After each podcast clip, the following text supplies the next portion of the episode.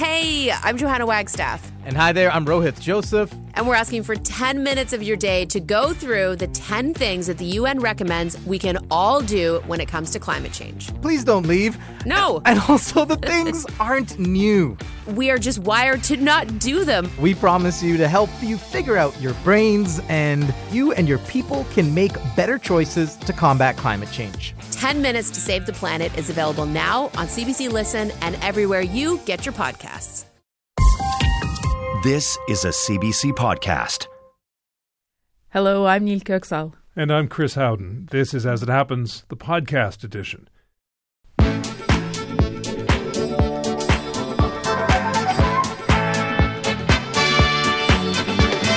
Tonight, They've withheld, but she won't withdraw. Prison officials in Iran will not get her the medical care she needs, so Nobel Peace Prize laureate Narges Mohammadi is now on a hunger strike. End of the Road. Music producer Noah Forty Shebib tells us about growing up as the son of filmmaker Donald Shebib and about the staying power of his late father's most famous feature, Going Down the Road. Out of office, WeWork files for bankruptcy, surprising everyone who assumed it had already done that. But a business reporter who watched its fall says it just may rise again. Now hear this, then hear that. A linguist discovers what all languages have in common, and it turns out it's a little of this and that. Pros and consultations. The good news is the government is reducing its dependence on consultants. The bad news is one department had to hire consultants to do that. And two birds with one phone. Comedian John Oliver has launched a global campaign to ensure the Pūteketeke wins New Zealand's Bird of the Century contest. But our guest thinks you should be rooting for a superior bird that's waiting in and with the wings. As it happens, the Tuesday edition, radio that accepts a little featherly advice.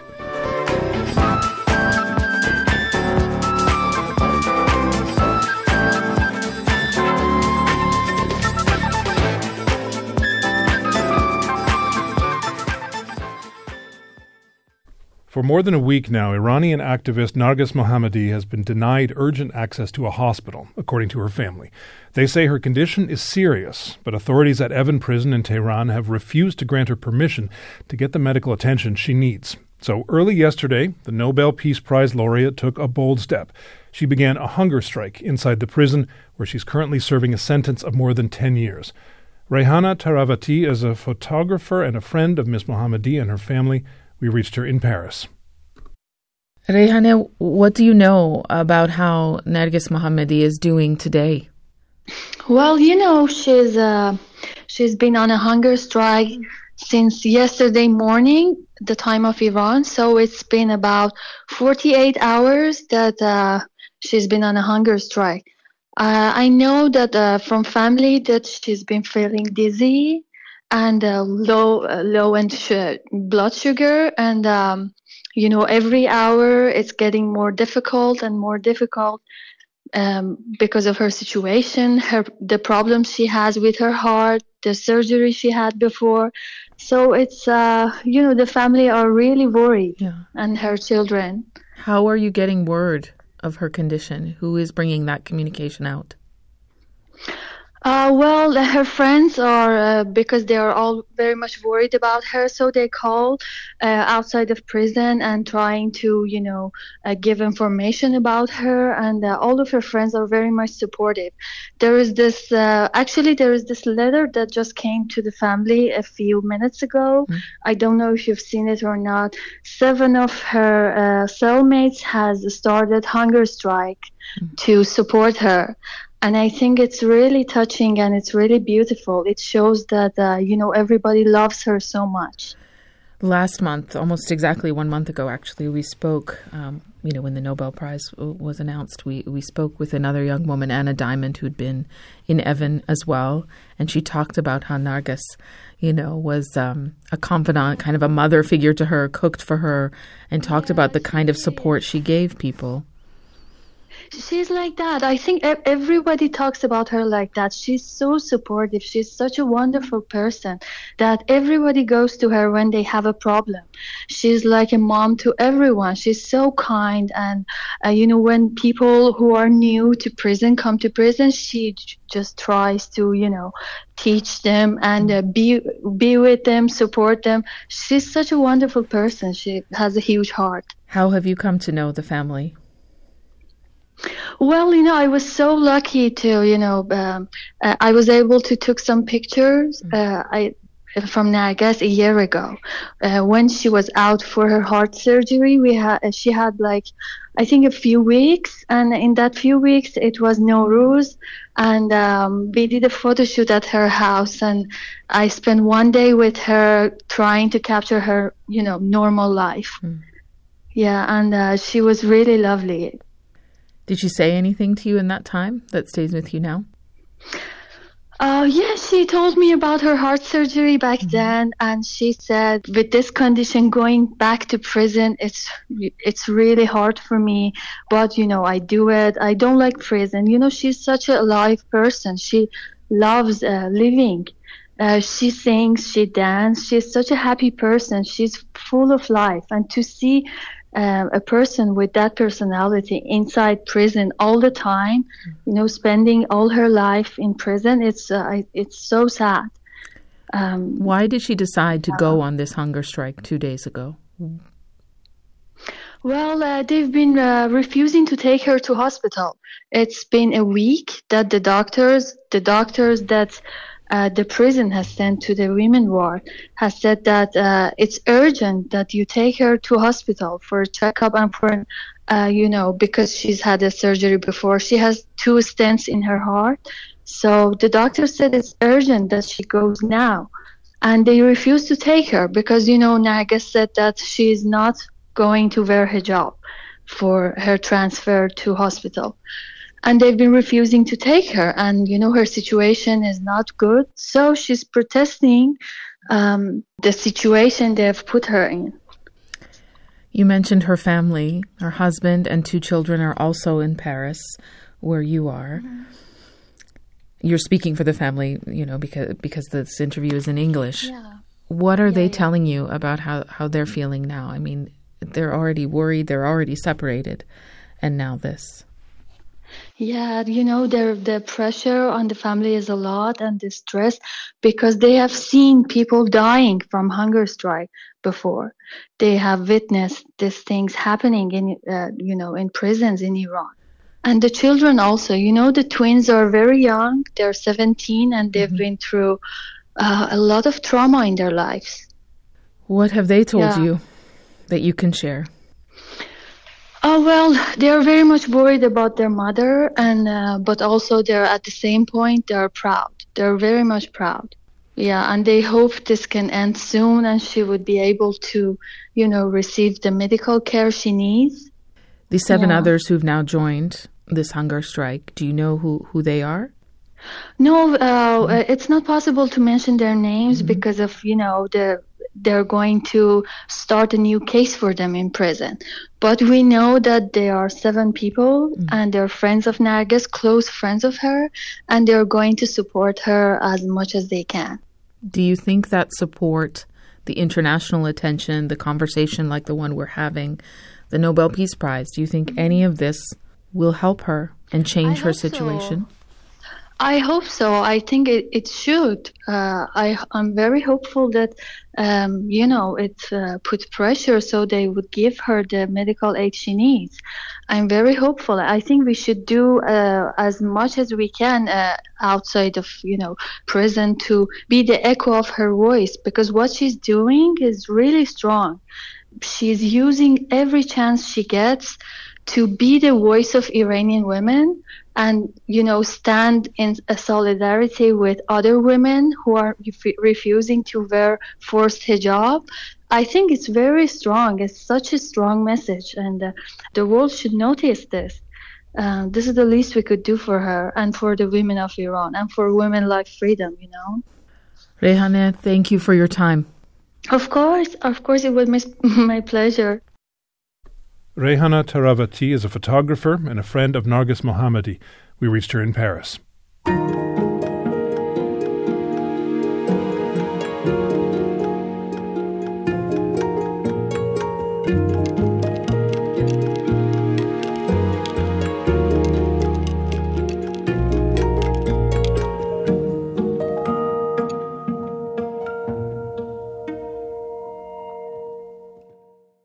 Once it was valued at over $47 billion, with hundreds of locations around the world. But yesterday, just four years after that peak, the company known as WeWork filed for bankruptcy. Its business model was simple rent out office buildings in city centers and sublease them, desk by desk, to gig economy workers. Its flashy CEO, Adam Neumann, pitched the venture as not just a way of renting out short term office space, but as a way of life he was ousted in 2019 when it was revealed that that way of life was funding his mind bogglingly lavish way of life. Eliot Brown has been covering WeWork for the Wall Street Journal for a long time. He's also the author of a book about the company, The Cult of We. We reached him in London, England. Eliot, this bankruptcy filing, what is it going to mean for all the landlords out there who've been leasing space to WeWork? this could be pretty rough for for landlords in, in the U.S. and Canada. Uh, basically, bankruptcy court gives uh, huge deference to to uh, you know someone who's filed for bankruptcy to cancel leases. Uh, normally, if you lease a building for ten years, you're you're really on the hook. Uh, but but when you go bankrupt, the, this kind of releases them to do that. And so WeWork has said they're planning to cancel dozens of leases. Um, and and you have this this market right now where landlords cannot fill their buildings, and they're desperately hunting for tenants. So to learn that they're suddenly going to lose another tenant is is going to be pretty rough. What do you think was the final straw that led to this bankruptcy filing? And let me just say, as we talked about WeWork, as we've been talking about WeWork over the last couple of weeks, a lot of people were surprised the company was was still actually around and still standing. Yeah, this is a bit of deja vu, given that you know four years ago I, th- I thought we kind of wrote the the obituaries mm-hmm. of, of WeWork at the time. So it's it's been this two act play where from 2010 to 2019 they were just the poster child of, of startup excess and too much money and venture capital sloshing around and so they spent on things like wave pool company uh, they, they started a, a, holistic preschool they, they, they bought a $63 million jet and then the CEO, Adam Neumann, was ousted. So ever since 2019, they've basically been trying to be a kind of boring real estate company, but one that can actually make money. And the problem is uh, the office market has just gone off a cliff. So that th- they have been ever since 2020, you know, trying to keep their head above water as as the office market gets worse. Um, and every time they think they can sort of see a place where they can break even, um, the, the, market gets that much worse. And so, yeah, occupancy has been going down the mm-hmm. past two quarters. The revenue's been falling. It, it's a pretty bad situation for them. You mentioned Adam Neumann. If we go back in time to the peak where there was certainly a frenzy and buzz, what exactly was he pitching that so many investors bought into and bought in big?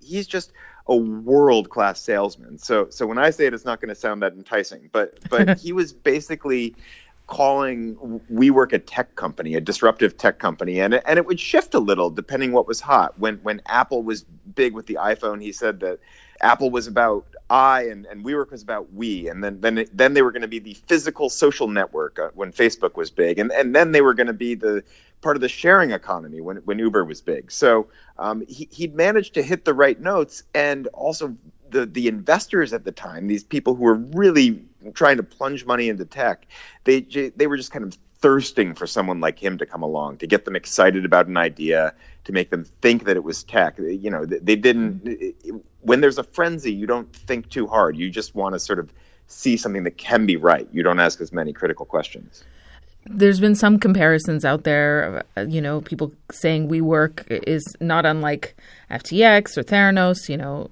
tech startups with with these big and, and some would say eccentric leaders who convinced a lot of people into backing something that they ultimately couldn't deliver on uh, and, and using in some cases altruistic terms to do it. What do you make of those comparisons? Would you put them all in the same box? It depends how you look at it. I, I, I mean, the the very big asterisk to that is that WeWork didn't commit fraud, or, or certainly they haven't been credibly accused of it. So I, the way I describe it is, is someone like Elizabeth Holmes. You know, she basically said, "I have a box, and inside the box is this beautiful white dove," and and that was just lying. Adam Neumann, what he was able to do was he'd have an ugly pigeon, and then he'd tell investors, "Hey, that, that's a beautiful white dove," and then they believed him. they, they managed to see he he let them see what wasn't there, and then they gave him money to do that. Do you think investors have learned anything from all of these stories, though? never, never. They they just don't um, want to be the one who misses out on the next you know google or facebook yeah. or whatever uh, right yeah i mean there's just this this power of, of fear of missing out exactly that that it's pretty that expensive think, fomo. Yeah it's insane. I mean we so we, when we so we, we, finished writing this book um, our, our book uh, the cult of we in early 2021 at the time, people were asking the question of, has the world learned lessons from WeWork? And we thought maybe. But then as 2021 went on, it turned into this completely pitched frenzy again. And you started seeing far crazier things like crypto, like FTX. So yeah, th- that's my way of saying if it lasts, it doesn't last long. Uh, there will always be another frenzy. I, I, can't predict when, but but tech is particularly prone to it as mm. well. And Neumann, we know, left the company in 2019. How much did he leave with? Uh, yeah, he, he's not hurting. He he took you know well over a billion dollars, uh, and, and and that was through an array of things. He sold a lot of his stock uh, that he built up, and then he also uh, sort of got got the biggest investor, SoftBank, to pay him to leave even after they wanted him out. It, it was a, pretty incredible negotiation. So um, he left incredibly rich. He started a new startup, which sounds we don't know much about it, but it sounds like a, a real estate company with with a tech valuation. Um, and he's still uh, convincing people. And it, it, it's a very sort of you know well-known venture capital firm behind him, Andreessen Horowitz. It, it's not nobody, and and it, they gave him um, you know 350 million for it. They seem very excited about him and and his his mm-hmm. new company. So. Um, you know, he's he's still entrepreneuring, still in the same space. So, do you think there's any chance WeWork will come back, or it's done? I, oh, I actually think that's an important distinction. I would expect that it'll come out of this intact. They're just trying to restructure to get rid of all their, their high cost leases, keep the profitable leases, and get rid of their debt. If you can do that, like you should be able to turn this into a company that makes money. It, it should have the at least theoretical ability to do that. Eliot, a pleasure speaking with you. Thank you. Thank you for having me. Wall Street Journal reporter Eliot Brown is one of the co authors of the book The Cult of We. We reached him in London, England.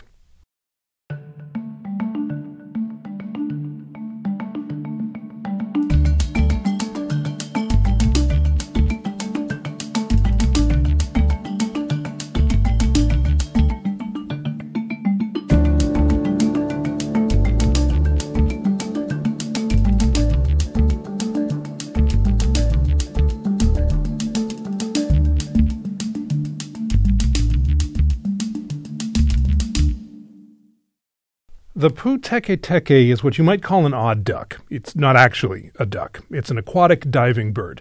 But it is odd. Even one of its greatest admirers describes it as a weird puker with a colorful mullet. That great admirer is John Oliver, host of Last Week Tonight, and he has elbowed his way into New Zealand's Bird of the Century contest with a full throated call to get the Pūteketeke elected.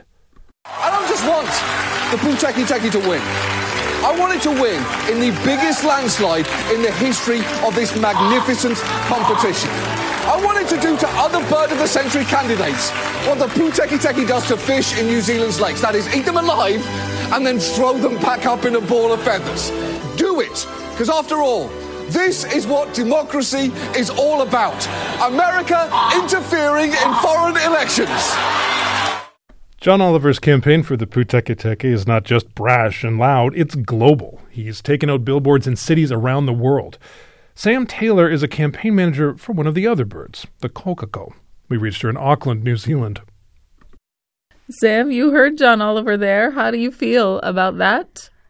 Oh, look, old John Oliver, he has stuck his beak in and he's ruffled some feathers. uh, but this is a competition after all. And honestly, at the end of the day, he's raising awareness for New Zealand's native bird life. And that can only really help with the support that we need for the conservation here. So I'm ready for some healthy, slightly aggressive Okay. competition. Slightly aggressive? Yeah, all caps aggressive slightly, from yeah. where I'm where I'm extremely aggressive. But how are other campaigns reacting? You're you know, you're handling it well uh, and seeing, you know, the the joy in it, but how are others reacting? Yes. I think some of the campaign managers are feeling a little bit despondent about it. You know, he's come in all guns blazing and it's hard to compete with. But with a bit of time, I'm sure they'll see the fun in it.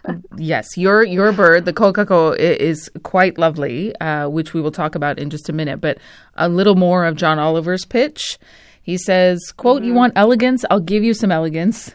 This is not a good John Oliver impression, but the words are still strong. They have a mating dance where they both grab a clump of wet grass and chest bump each other before standing around unsure what to do next.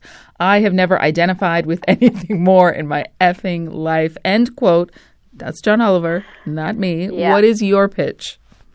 Oh God. Okay. Well, I mean that's a tough act to follow, but I think that the kokako, while it is slightly more understated in looks than the pūteketeke, it is just as kind of quirky. It's a bit of an introvert. It's quite elusive. It has spent the last couple of decades clawing its way back from the brink of extinction, so maybe that's why. But it has got a sort of hauntingly beautiful song. It is also known as the Grey Ghost, probably because it's so elusive. And the other day I heard someone describe its song as the haunting harmonica. So I think that that is quite a beautiful tagline, which we might just run with. they do things like stress eating, they find a mate pretty much just to look after their food source. um, and you know what? I feel like that's something that we can all relate to Uh, yeah. after coming out of a pandemic and wanting to sort of avoid people and just stay in our own space and eat. I feel, to take John Oliver's words, I've never identified with anything more in my life. Most of the categories, not all of them, just to be clear. The name also similar, but they're beautiful. It's gray and it has this sort of pocket of um, bright blue. Yeah, the blue wattle is sort of the distinctive feature of the kokako. Understated. Yeah. No, they're they're incredible. They're they're bigger than you would expect. They've actually they've got pretty strong legs and they've got a bit of height on them. These kokako. Yeah, I'm team. I mean, I as a journalist, I shouldn't reveal my my leanings, but I'm I'm team Kokako for sure. Yes. You mentioned the calls, the haunting call uh, of the Kokako, but let's let's hear them first. We'll start with the the puteke teke.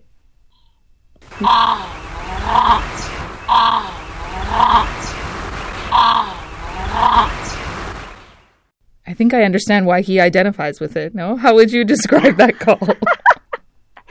I mean, it sort of sounds like a sick car engine revving. to me, is probably how I would describe the pūteketeke. yeah, or John Oliver in bird form. Yeah, Not to be Yeah, or John. Oliver in Bird. But let's go with that. That's better. Okay, and here's the Kokako.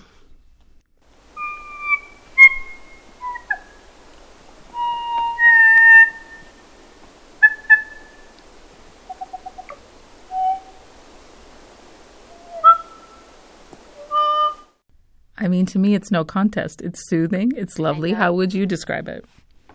I mean, I know which one I'd want to listen to. I think, um, yeah, I think haunting harmonica. I'm sticking with it. I think it's a good little catchphrase, and it's a beautiful sound. They also have little regional dialects as well. Oh. So you have little pockets of them around the North Island, and and they'll sound different depending on where they're from. We talked about what they look like. Have you ever seen one?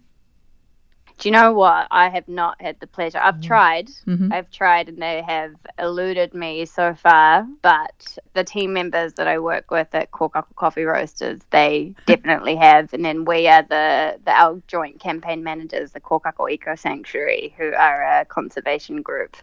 They see plenty, and Yeah, I've, I've heard only good things. The voting is is still going on for a few more days. So, how are you feeling about your chances that you'll beat out John Oliver here?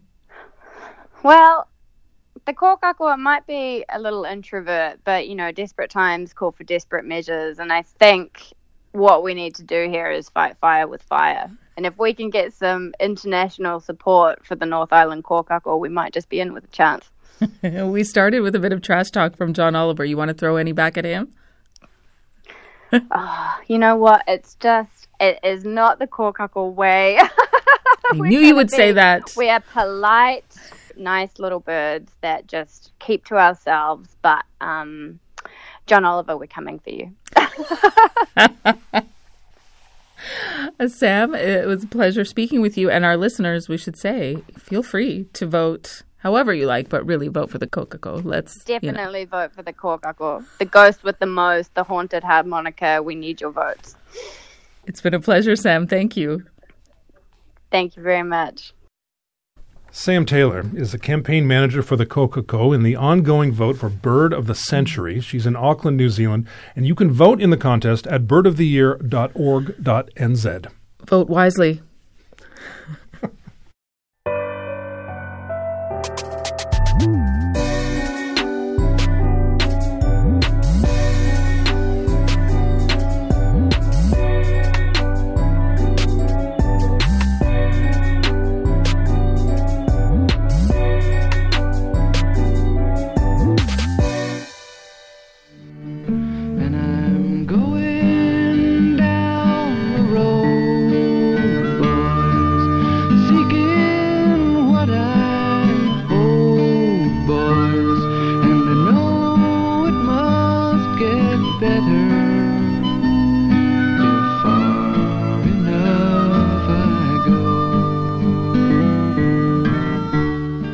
You've seen the movie Going Down the Road, chances are that Bruce Cockburn song takes you right back to its opening scenes.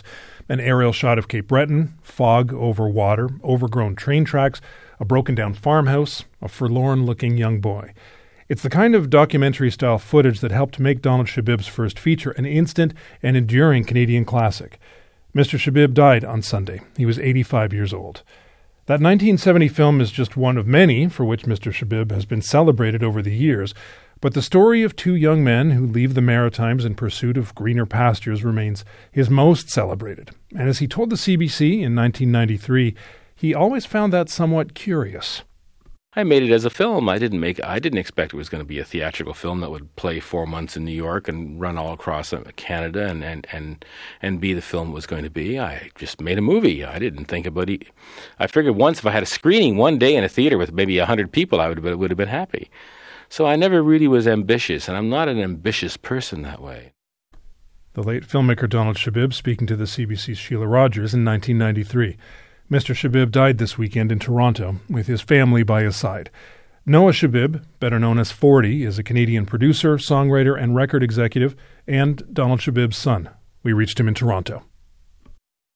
Noah, your father sounds surprised there, but what about you? Why do you think so many Canadians connected with going down the road? Because it was real and authentic and honest and truthful. I mean, those things sort of shined through in that film. You could not deny them. There was no, yeah, there was no Hollywood esque story. There was no faking it. This was raw and it was from truth and experience uh-huh. and struggle and pain. And I think that's that flowed across the screen and was very evident to anyone who ever experienced watching that film. And how did Don Shebib, the director, compare to Don the dad? Probably, I should say the exact same.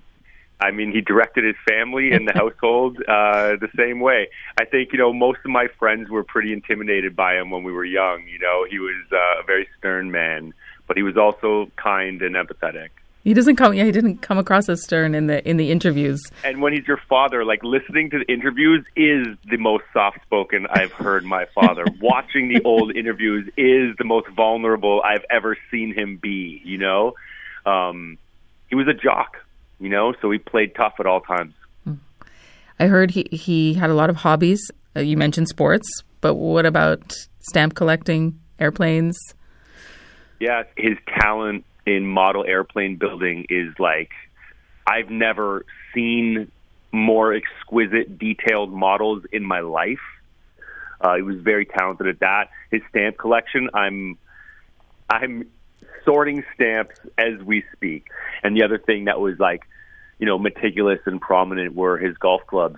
Like my, to sum up my father, he would collect and find old golf clubs at a flea market for next to nothing, bring them home, shine them up, refinish them, fix the grips, you know, dip them in varnish, bring them out to the golf course, and outdrive every single person that was sitting there with their brand new Callaway driver that they just paid eight hundred dollars for.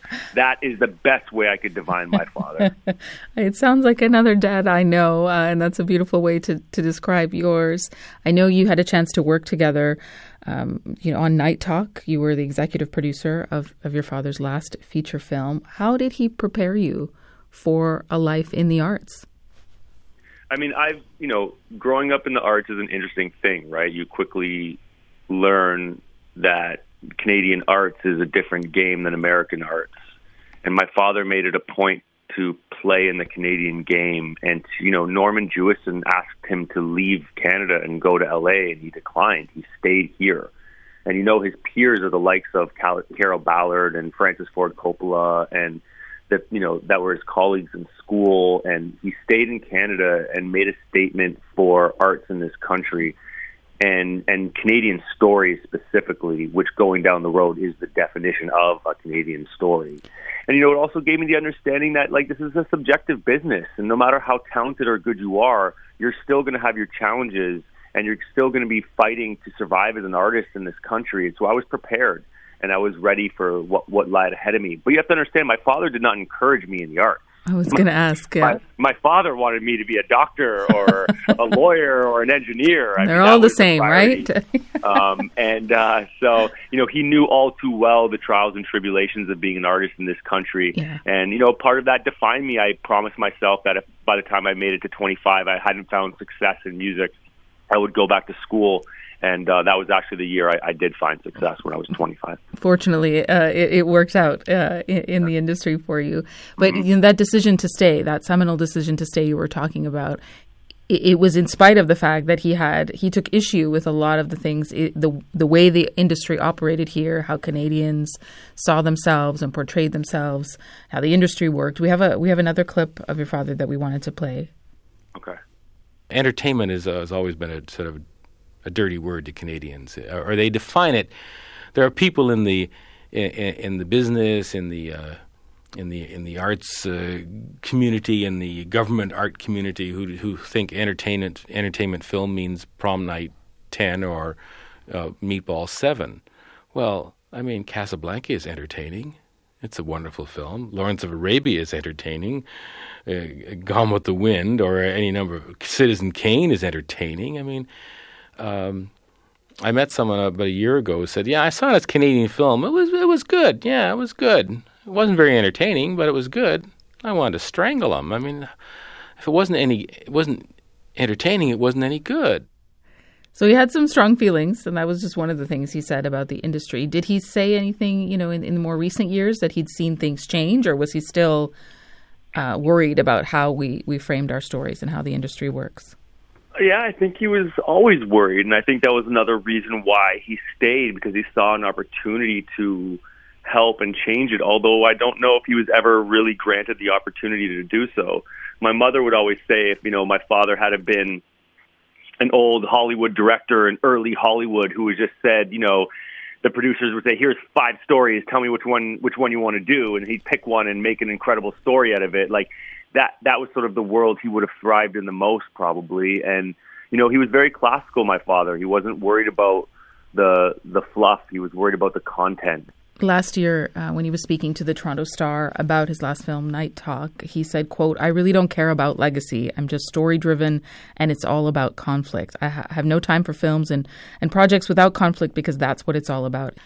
Does, did he talk to you about this idea of, of legacy? I mean obviously it's there it's there in all the projects he did but he said he wasn't concerned or preoccupied with that yeah, he was just too modest and humble to be concerned with legacy. That was not his priority, you know. His priority was just stories. He just wanted to tell good stories. He just wanted to make good film. He wasn't worried about all the other nonsense, for better or for worse, right? I mean, it was his strength in a lot of ways, and it was his weakness. It's why he wasn't as successful over the top as he should have been. But of course, he's celebrated because he was talented and he stood for something as far as the way he produced films and the way he made films. Well, Noah, I'm sorry for your loss and your family's loss, but I very much appreciate your time. Thank you. No, thank you so much. I very much appreciate yours as well. That was the late Donald Shebib's son, Noah Shebib, better known to many as Drake's producer 40. We reached him in Toronto.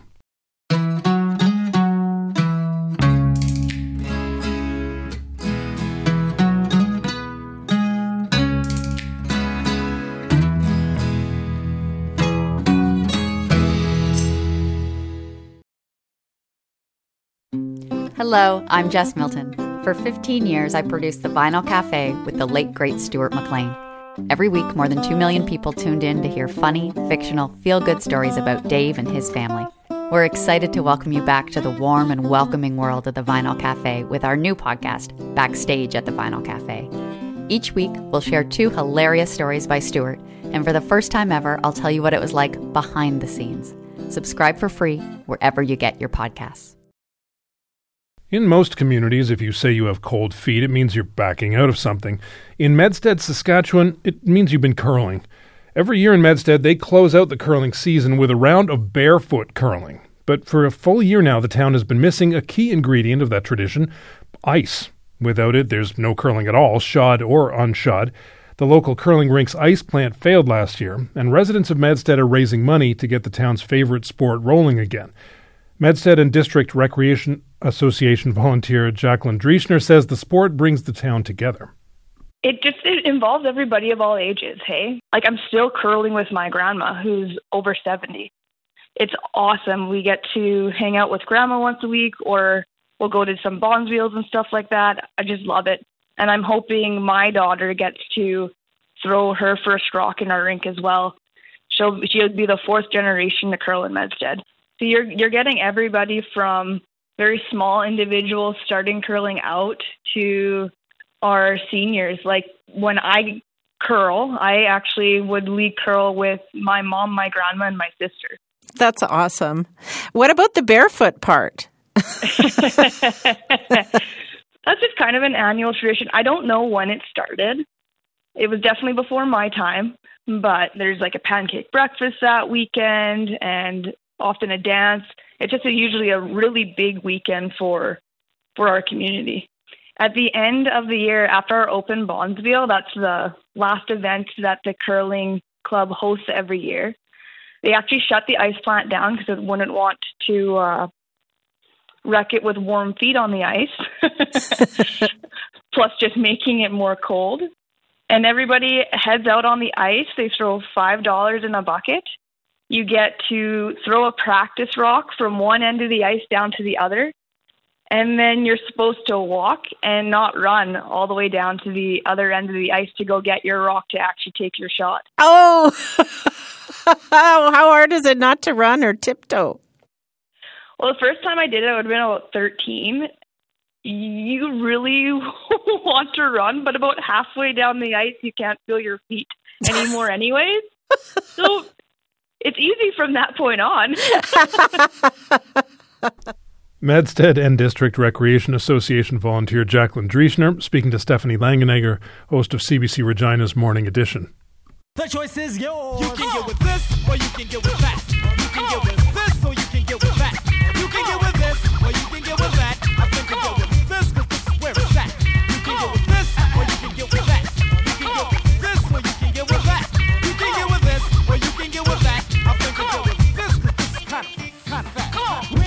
90s rappers Black Sheep with a bit of their song The Choice Is Yours, exploring the eternal question should one get with this or should one get with that? It's a question we all have to answer for ourselves, but a linguistic debate may be closer to being answered, and it is all about this and that. Those two words are what linguists call spatial demonstratives. They tell us where things are in relation to the speaker. This is something close to me, that is something way over there. Now, new research indicates that every language in the world has some equivalent to those spatial demonstratives. Here, there, and everywhere, you will always find this and that. Or, in the language of academia, spatial communication systems across languages reflect universal action constraints. That is the title of a new study published in Nature Human Behavior. Its lead researcher is Kenny Coventry of East Anglia University in England, and we reached him there. So, what exactly were you able to learn here that we didn't know before? What did you find across all of these different languages? Okay, so the, the background to this is that you know there are over seven thousand languages spoken mm-hmm. uh, across the world, and linguists are really debating at the moment the extent to which languages are just so incredibly diverse, or whether there are actually any universal properties of languages, that whether there are particular words we might use in the same way. So English has got two words, this and that. Um, these w- particular words, demonstratives, are interesting because all languages have them. And we were really interested in whether speakers of different languages actually use these words in the same way, whether there's anything anything basic driving the use of the words. So we tested, yeah, using an experimental setup, exactly how people use these words by varying how far away objects are placed from the speaker, and also the position of the person that they're talking to. Mm. And it turns out that across 29 diverse languages, you know, spoken in different areas of the world from different language families. All languages indeed seem to have a word like this to refer to an object that's reachable by the person speaking, and an object that which denotes being out of reach for the speaker. You talked about the debate that's going on about the diversity of languages. So, is saying yes. that there are these similarities based on your research, is that a controversial thing to inject into that debate?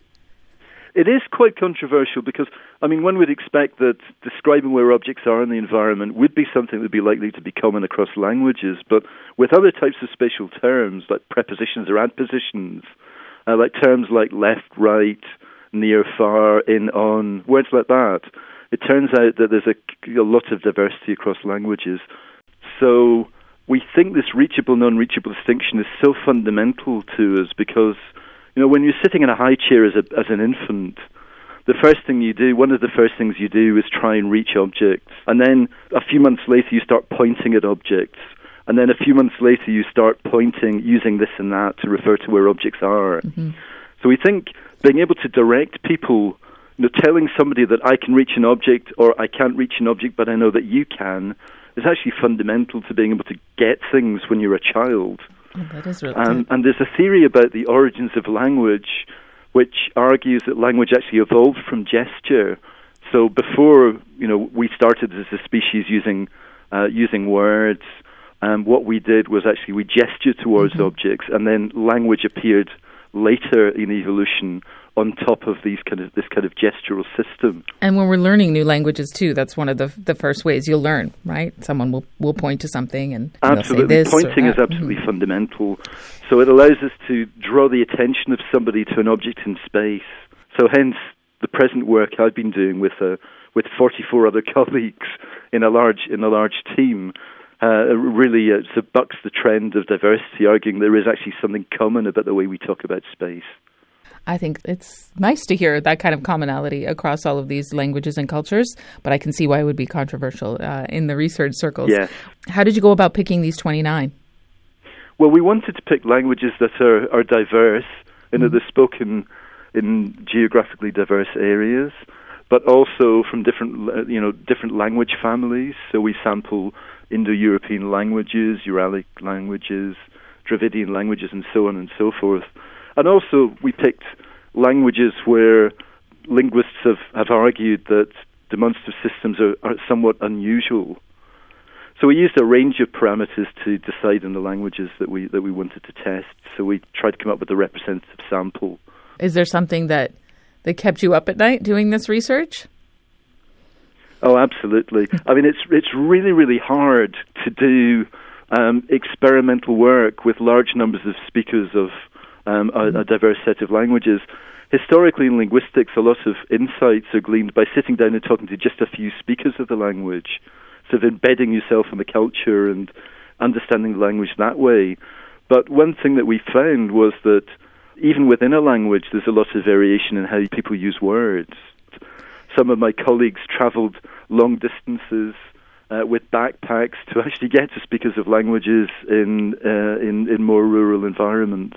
It does sound like like fun research to carry out. Uh, absolutely. So you've mastered, you've conquered this, this, and that.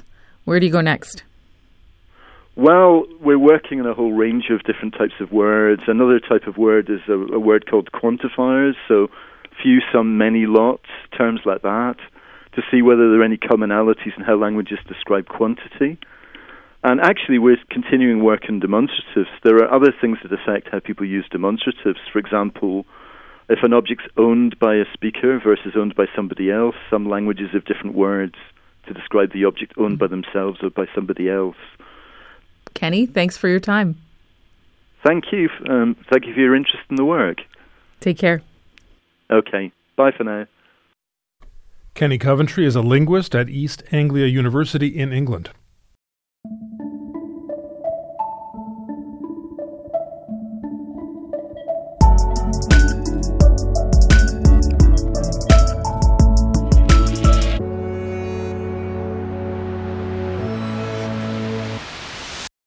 English language universities in Quebec are calling it an unprecedented proposition.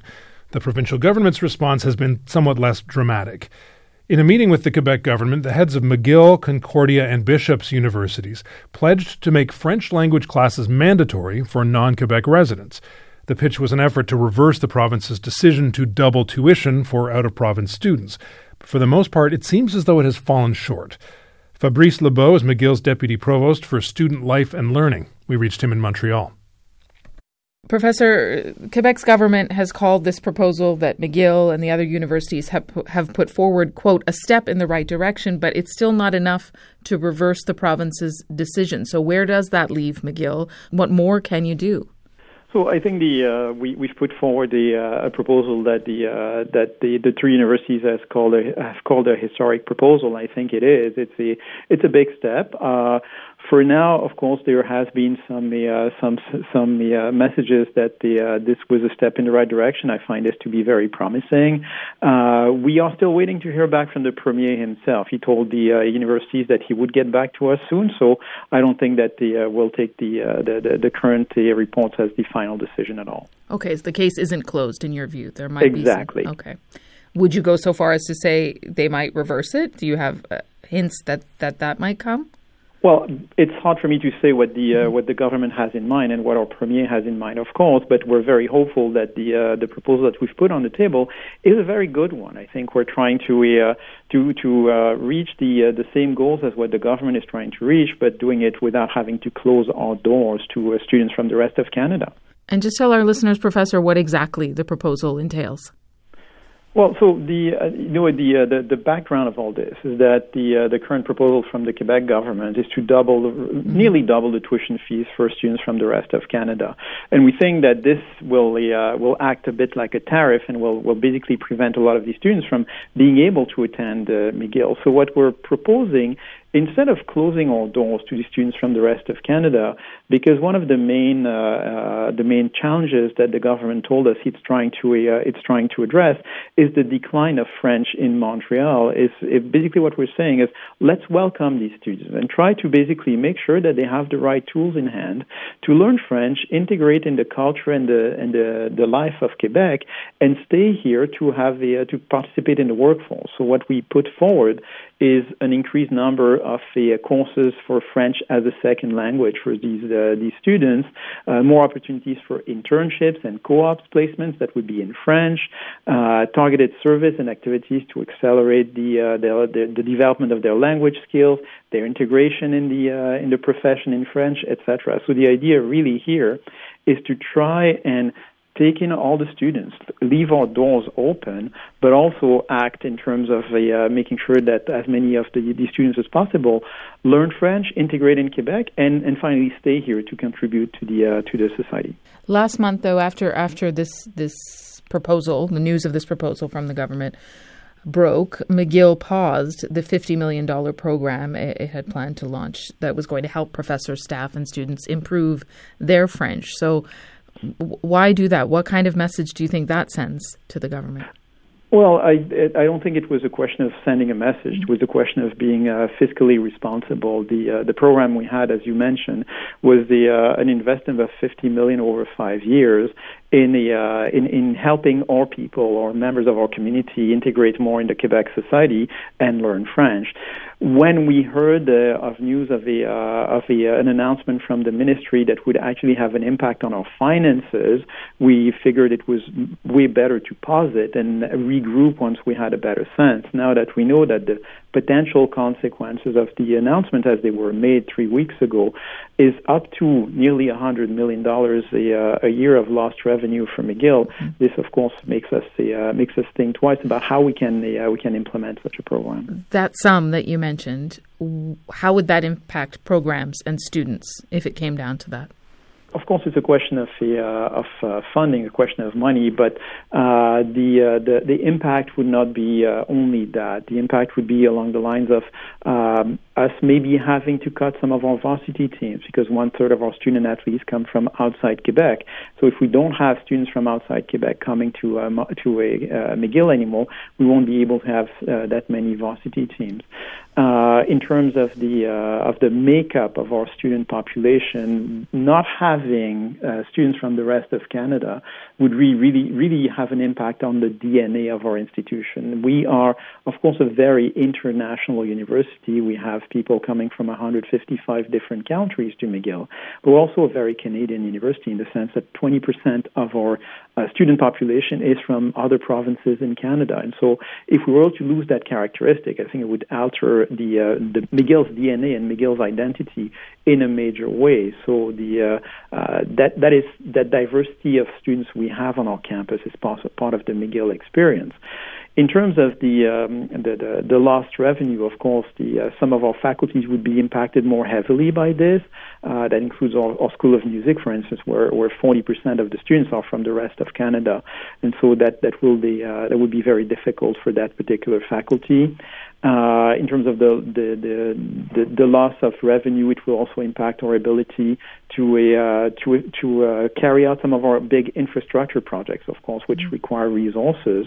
We will have to uh, to uh, do possible job reductions, hiring freezes, etc. So it's really not trivial.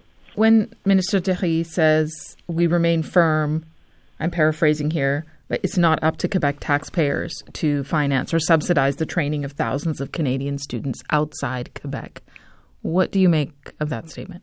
Well, so I think the, the, the that's that's a uh, that's a uh, an argument that has been used a lot, but I think it it also must be uh, looked at from the perspective of the the, the of a certain level of reciprocity you have currently across Canada.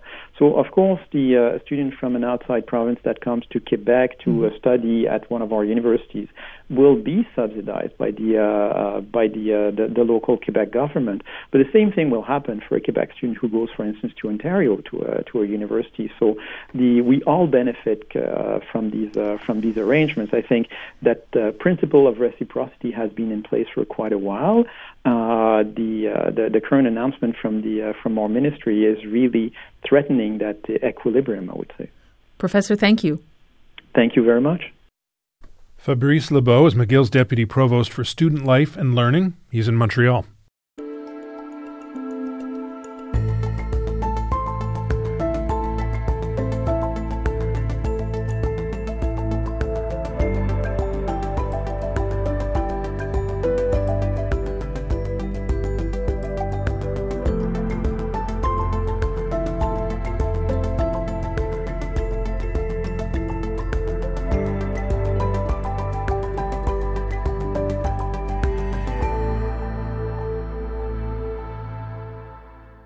Over 13 billion light years away, there's a galaxy called UHZ1. And while that might be a boring name, it, don't worry, you can't hear me. New research about it is a lot more exciting. Scientists have reviewed data from a pair of NASA telescopes, the James Webb and the Chandra, X ray Observatory, and they say there is a supermassive black hole in that galaxy that is the oldest confirmed so far. Akos Bogdan is the lead author of a paper about it published in Nature Astronomy. He's an astrophysicist at the Harvard Smithsonian Center for Astrophysics. We reached him in Cambridge, Massachusetts. Akos, when when there is a discovery like this, I'm wondering how your astrophysicist colleagues react. Are we talking high fives in the hallway? What do they say? Well, everybody is very excited. Uh, so I'm working at the Chandra X-ray Center. So Chandra has been the main instrument uh, which has discovered this black hole in the galaxy called UHZ1. And in the Chandra X-ray Center, everybody is very excited, and the reason for that that this is one of the greatest discoveries Chandra has made in the past few years, maybe in the past decade or so. Just getting to this point of this discovery, what has it been like for you to work on this project? So it has been a long journey, I should say. We started this whole journey a couple of years ago, even before James Webb, the, James Webb Space Telescope has been launched. So we knew well ahead that the James Webb Space Telescope is going to observe uh, this galaxy cluster. And behind this galaxy cluster, we were hoping that we will see, James Webb will see uh, many galaxies which are early in the universe. And then I had the idea that we should also observe the same galaxy cluster and hence the galaxies early in the universe with the Chandra X-ray Observatory. Mm.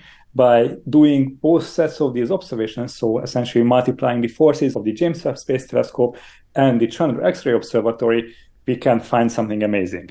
Were and you, this is what we did here. Were you looking specifically for this black hole, though, when you say trying to find something amazing? Yes, we were specifically looking mm-hmm. for, well, not for this particular galaxy, but we were specifically trying to find supermassive black holes in very ancient galaxies. So that was our, our big goal. Supermassive is the official technical scientific term here. Other words being used to describe it are behemoth, gargantuan. How large is this black hole as black holes go? This supermassive black hole uh, has mass of between 10 to 100 million solar masses, so 10 to 100 million times the mass of our own sun. So it is pretty big. Yeah. all in roughly another description, uh, roughly the same mass as all the stars in that galaxy combined. Exactly, and that is the really surprising fact, or maybe not so much, not so surprising uh, when you consider some recent theoretical works from one of my colleagues, Priya Natarajan, who predicted theoretically that such galaxies and black holes may exist. But to our great delight, we happen to see one of these uh, galaxies and black holes. How are they feeling? Are they predicted correctly?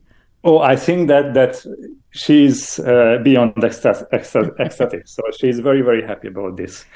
For theoretical people, when you predict something and a couple years later, and it was only six years later, uh, you find something such uh, such an amazing galaxy and a supermassive black hole thereby confirming the theory. It is it, it is amazing feeling. And how old is it?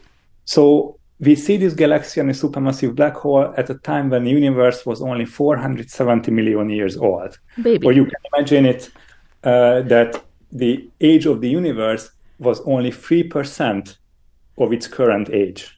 So it was really an infant universe back then. Uh, did it grow to this supermassive size or was it born that way? Yes, so that is a very great question. So this is this is this is the very question that we were trying to understand. How how did the first supermassive black holes form? Were they small masses? So did they have a small initial mass, or 10 to 100 solar masses roughly, or were they much bigger? And what this study and this discovery tells us that in this particular galaxy, the initial mass of the supermassive black hole, in other words, how the supermassive black hole was born, it, it was a big supermassive black hole seed so it was really something 10,000, 100,000 solar masses, and then it started to grow. And so what we have learned is that the first supermassive black holes, or some of them at least, were really big. When we think of the bigger questions about the universe, do these findings answer some of those bigger questions? I, you know, it, it does what one galaxy is, is telling you, reflecting what's happened in all of them. Yeah, so so uh, discoveries like this definitely uh, answer questions. So, for example, theories they always think how the first, in this case, how the first supermassive black holes formed, even before we had the James Webb Space Telescope and before Chandra had a chance to see something like that. And even though this is a single galaxy so early on, it definitely motivates further studies. It definitely motivates further searches. So I'm actually looking, I'm trying to search for other galaxies and their supermassive black holes, just like UHZ1. And of course, why this is very important is because it motivates also further theoretical studies. So people, just like my colleagues, uh, who are very interested in how the first supermassive black holes formed, they will keep pushing and they will keep thinking and, and coming up with various theories to explain the existence of these galaxies and uh, and to further push the limits of our understandings. It's an exciting time for you. Absolutely, very exciting. Akos, thank you for your time. Thank you very much. That was astrophysicist Akos Bogdan in Cambridge, Massachusetts.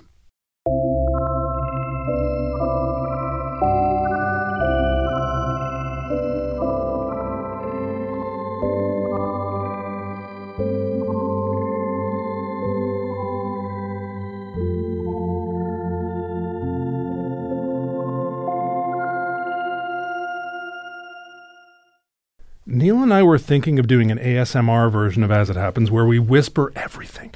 Is that a great idea? Signs point to yes. Right again, Magic 8 Ball. Look, I know I use the Magic 8 Ball a lot, but I'm not dependent on it. I just check with it before I make any major or minor decisions, and I'm incapable of making decisions without it. That doesn't mean I should get rid of it, does it? Hmm. My reply is no. Well, you heard the ball. Uh, maybe you outsource your big decisions too. In fact, maybe you're so used to consulting consultants that you need consultants to tell you how to stop consulting consultants. Yes, I'm talking to you, federal government. Today, the Globe and Mail published an article that began with this sentence The federal government hired KPMG consultants at a cost of hundreds of thousands of dollars for advice on how to save money on consultants, documents show. Now, the government is trying to cut spending, especially on management consultants, but apparently the Department of Natural Resources didn't trust its own judgment on how to do that because it hired consultants to find out how to spend less on consultants at a cost of $669,650. That seems like a lot, especially when consultants are not likely to end up saying don't hire consultants, but I'm sure Ottawa will figure this out, just like I will learn to make decisions without my magic eight ball. Right, Magic 8 Ball? Outlook not so good. Nuts.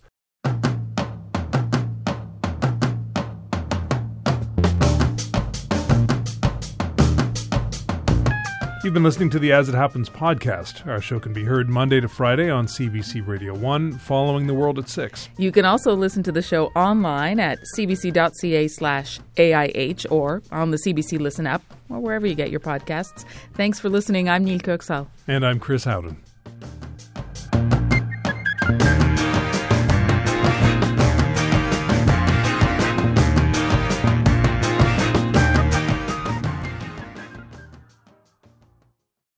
For more CBC podcasts, go to cbc.ca slash podcasts.